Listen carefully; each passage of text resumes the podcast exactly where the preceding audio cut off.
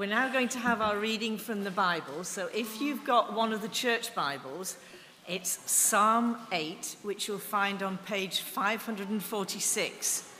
Page 546 in the church Bibles. It's around halfway through if you're finding it difficult to find where Psalms are.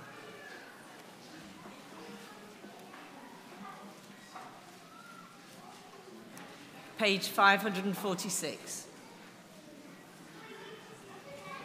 For the director of music, according to Gittith, a psalm of David. Lord, our Lord, how majestic is your name in all the earth. You have set your glory in the heavens. Through the praise of children and infants, you have established a stronghold against your enemies to silence the foe and the avenger. When I consider your heavens, the work of your fingers, the moon and the stars which you have set in place. What is mankind that you're mindful of them? Human beings that you care for them? You have made them a little lower than the angels and crowned them with glory and honor. You have made them rulers over the works of your hands. You put everything under their feet all flocks and herds, and the animals of the wild, the birds in the sky, and the fish in the sea, all that swim the paths of the seas. Lord, our Lord, how majestic is your name in all the earth. This is the word of the Lord. Well, good morning. If I may just begin by adding my welcome to that of Paul. And my name is Johnny, and I'm the vicar here at Christchurch Fulwood. And a particular warm welcome, if I may, to any here who are, are new, who are visiting us for the very first time as Paul has said, we, we decided over the summer to, to gather together as families and to sit under God's word. Well, we're going to look at Psalm 8, but before we do so, would you join me for a short prayer? Speak, O Lord, and fulfill all your purposes in us this day for your glory. Amen. Well, I really am conscious this morning that there are lots of children amongst us, and it's really great to have you with us. You know, it's great being a child. You know, we are constantly amazed when we are, children. I'm sure all of us remember watching that bulb grow into a flower, that caterpillar that turned into a butterfly when we were in junior school, or when in secondary school we were, we were fascinated by the, the human body and, and how it works, or how our solar system facilitates life. And then the many developments that we came across in technology from cars to computers. As adults, sadly, we are rarely amazed. Let me tell you this morning, kids, it's really boring sometimes being an adult. Honestly. You see, as adults, we have been conditioned by society to accept change and new things. So, although we may just raise an eyebrow at some new development. There is very little which causes us to stop and express our amazement. Also, society demands, doesn't it, that we're always on the go, that we're always doing. We have so little time to switch off our phones and actually think. You know, the sadness is, is that we can bring the very same attitude to the things of God. It's very easy, isn't it, for us to allow God and His creation and His salvation to become mundane. We allow ourselves, you see, to think that we now understand the truth and wonder really if there is anything else for us to know. And consequently, we shut down our human senses to God and His great work all around us in our lives, you see, often on a daily basis. We live, or we find ourselves living in the down below, and we become consumed by it, tired often by it, and we forget to look up. We become complacent and forget that our primary purpose is to worship and praise the Lord. However, there are, aren't there, those precious moments, those precious times when our human senses to God are alert and we do become aware of Him and His kindness and His provision for us in maybe a difficult situation, or we're given a fresh insight into His creation. And when that does happen, I'm sure you would agree that it's almost like there is a, a spontaneous response from each of us for who God is and for what he has done. And then a measure of amazement that this God would love you and me. Well, Psalm 8 this morning is a wonderful example of this. And I want to encourage us to invite us to briefly stop and consider this psalm with childlike eyes of wonder under three headings. The first is the praise of God, the second is what is humanity, what is man, and the third is the praise of Christ. Now, the psalmist, it's praise of God, the psalmist has his, his human senses switched on, and I imagine he is out at night. Notice there, verse 3. Perhaps he maybe he's, he's taking a stroll or perhaps, remember, you know, there it's the Psalm of David, perhaps he's on the run from Saul, hiding in the mountains. He might be afraid, feeling small, and then he looks up and his perspective is transformed. Looking up into the night sky, he, he sees the, the millions, the billions of stars, and he remembers that God made them. He sees how amazing this creation is. And filled with awe, he sits down and he pens this wonderful hymn of praise. You know, there really is nothing like God's creation to cause us to stop and worship and praise him. You know, the worship and praise of the Creator by the creatures should be an integral part of our daily lives. And if this morning you have lost a sort of felt sense uh, of, of God, if you've lost that felt sense of His bigness, which we've been thinking about and which we've been singing about, then I suspect that your relationship with Him has grown lukewarm. And if you're feeling this morning in the middle of the, the summer, in the middle of August, with all the rain and the misery that that brings, if you're feeling that your relationship with the Lord Jesus Christ is lukewarm and you've forgotten how big He is, You've forgotten what it is to be, to be captivated by your Maker and the fact that He is your Savior.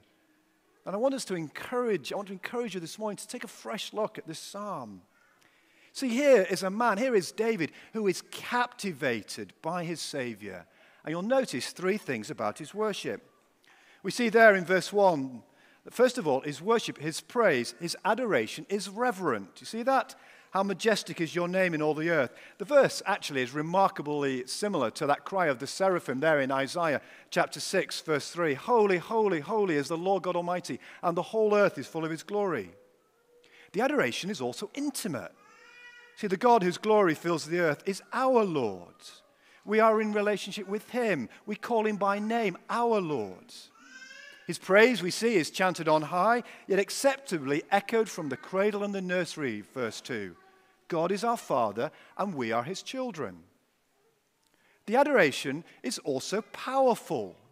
The praise of children defeats enemies and silences the foe and the avenger. See, God has ordained that even the smallest, most vulnerable representatives of humanity shall confound and silence those who oppose him. And this reveals the, the enormous power and strength of our God. And as the psalmist reaches the crescendo of his adoration of God in verse 3, you can see a second amazing reality beginning to dawn. See, not only is God and God's creation amazing, but this God loves him. So much so that he finds himself asking, second, what is mankind. Now, if I want to, to make a point in a, in a document, I click uh, the, the, the, the, um, the, mouse on the icons at the, at the top, or I use my finger and I'll, t- I'll click the, the icons at the top of the, of the screen, you know, I, sort of italic, um, uh, bold, or, or, or underline. If I really want to make a point, then I'll click all three. But the psalmist's computer sadly didn't have those icons. And so to make a point in Jewish literature, he used, or they used, other literary devices, such as um, repetition. And we see that often in the Psalms, and repetition was used to make the point, was to, was to emphasize something. But in this psalm, the psalmist incorporated another common literary device uh, to, to help his readers see what the main point was. By topping and tailing the psalm, you see, with the same verse, which we see there in verse 1 and 9, here the psalmist is pointing the reader to the, to the middle of the psalm. And the psalm itself falls naturally into five sections. You've got the introduction or the beginning, and then you've got the end or the epilogue, verse 1 and 9, respectively. And then you've got the prologue. And the prologue is sort of the main, the main bit. And the psalmist is focusing our attention on the middle section of the, of the prologue, which begins there in verse 3. And right at the very heart of that section is our key verse What is mankind that you are mindful of him? Or, uh, the, mindful of him, human beings, that you care for them. Or actually, a more accurate translation in the original is the Son of Man that you care for him. Because, of course, this psalm ultimately points to Christ. And there in verses 5 to 8, we read then of how God has, has blessed humanity, has made them a, a, little lower than the heavenly beings, giving them a, a special place in his creation, giving them the, the crown of creation, and making them ruler over everything else he made. And I want us to notice two things from this middle section. First of all, God's goodness, and second, the psalmist's surprise. I don't know, have you ever, have you ever thought about this? See, out of the whole of creation, from sea creatures to stars, God only gave humanity the insight to stop and look at the night sky and ask the question what is humanity? The rest of creation, in actual fact, is, is content with its lot. But not only has God taught man to acknowledge him as creator, he's also taught man to, to converse with him, to, to chat with him, to, to talk with him. So remember back in Genesis 3, we read of God walking through the garden in the, in the cool of the, of the day, looking for Adam and Eve. See, humanity is the apple of God's eye. God descended on the, from on high on the, on the sixth day and he created humanity from the dust of the earth in his own image.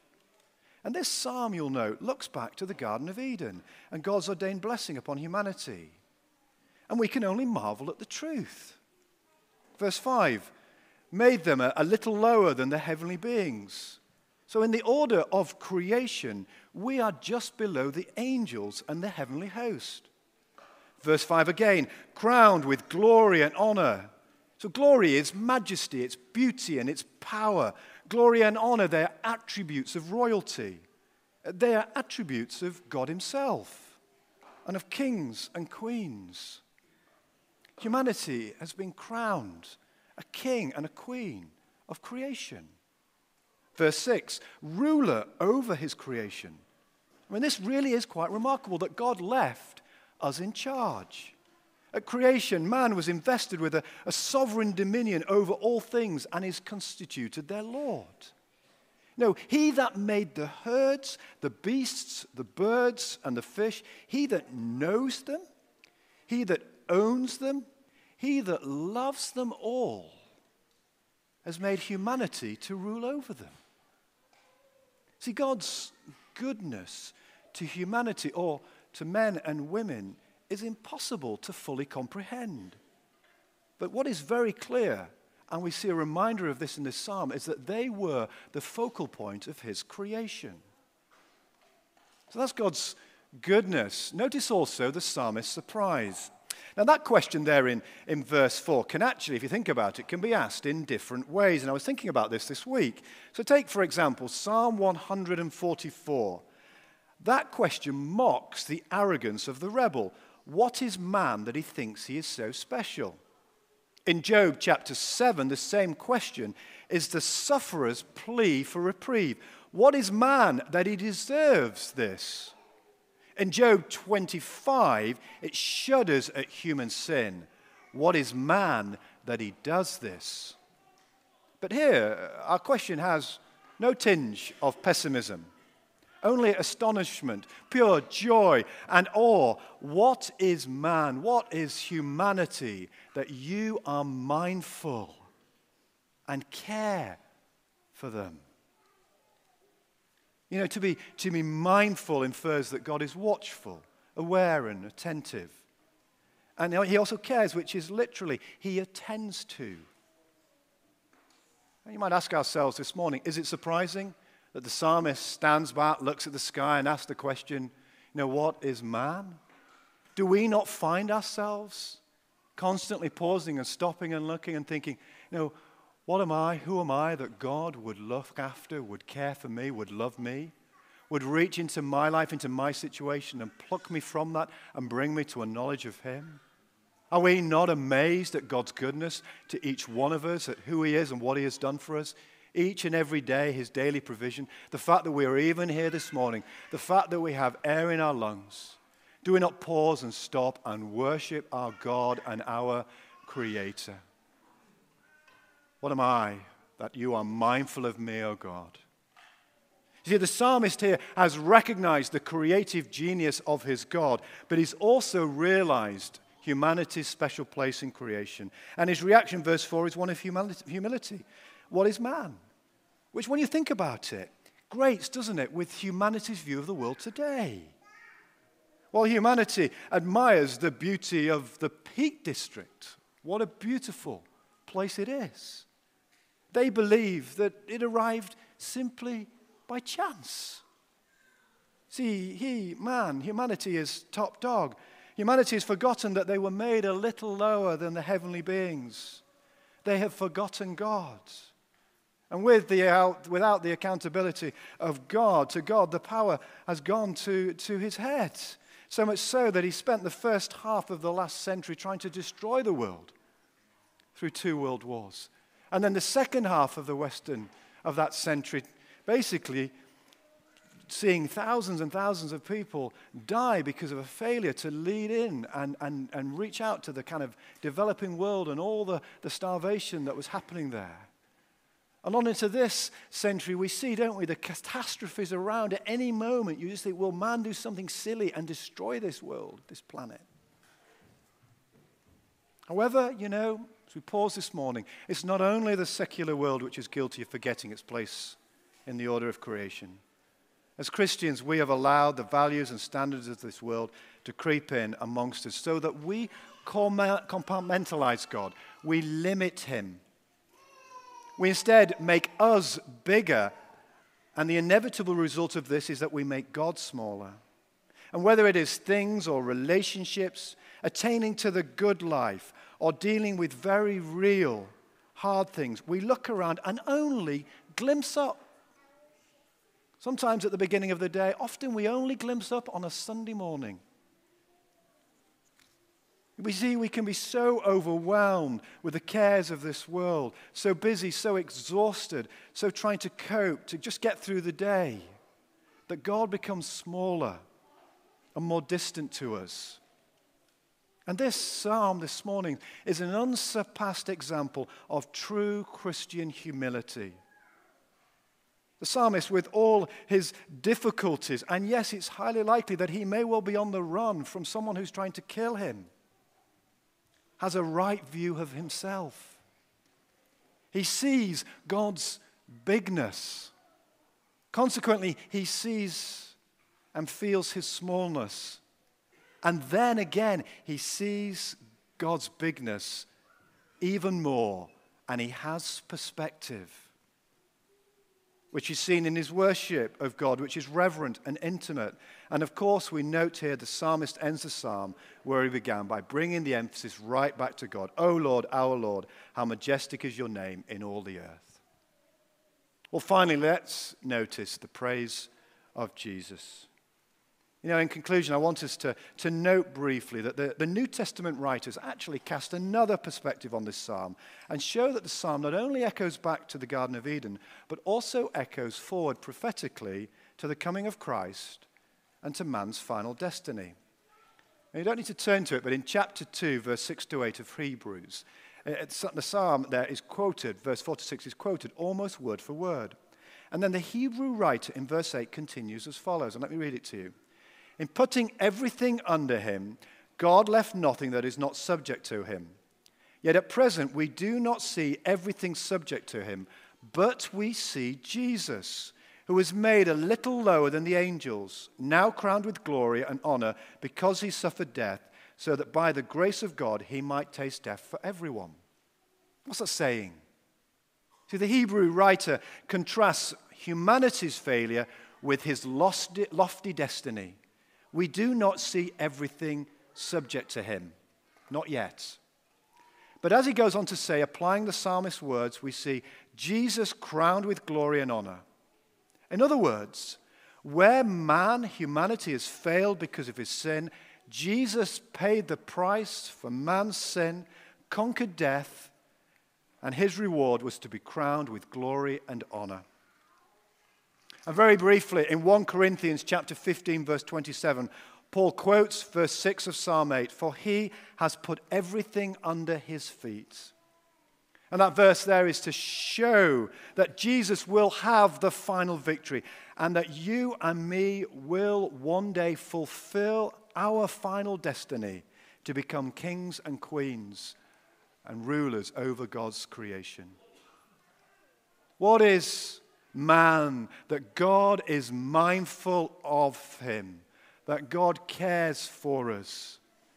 You see, the psalmist in this moment was overwhelmed by this fact. And we have seen this amazing truth demonstrated with the Father sending his own Son to pay the ultimate sacrifice to show us who God really is, that ultimately Jesus is the King. So don't be tempted this morning, don't be tempted to be consumed by this world that you miss the Creator God, our Lord, majestic, triumphant, big. To understand how big God is, is to understand how small we are. And to understand how small we are is to understand how big our Lord is. the Lord majestic, triumphant, reigning, who cares for tiny little me, so much so that he sent his son, Jesus. And one day, one day we will reign on high with him to the praise of his name and glory. Amen.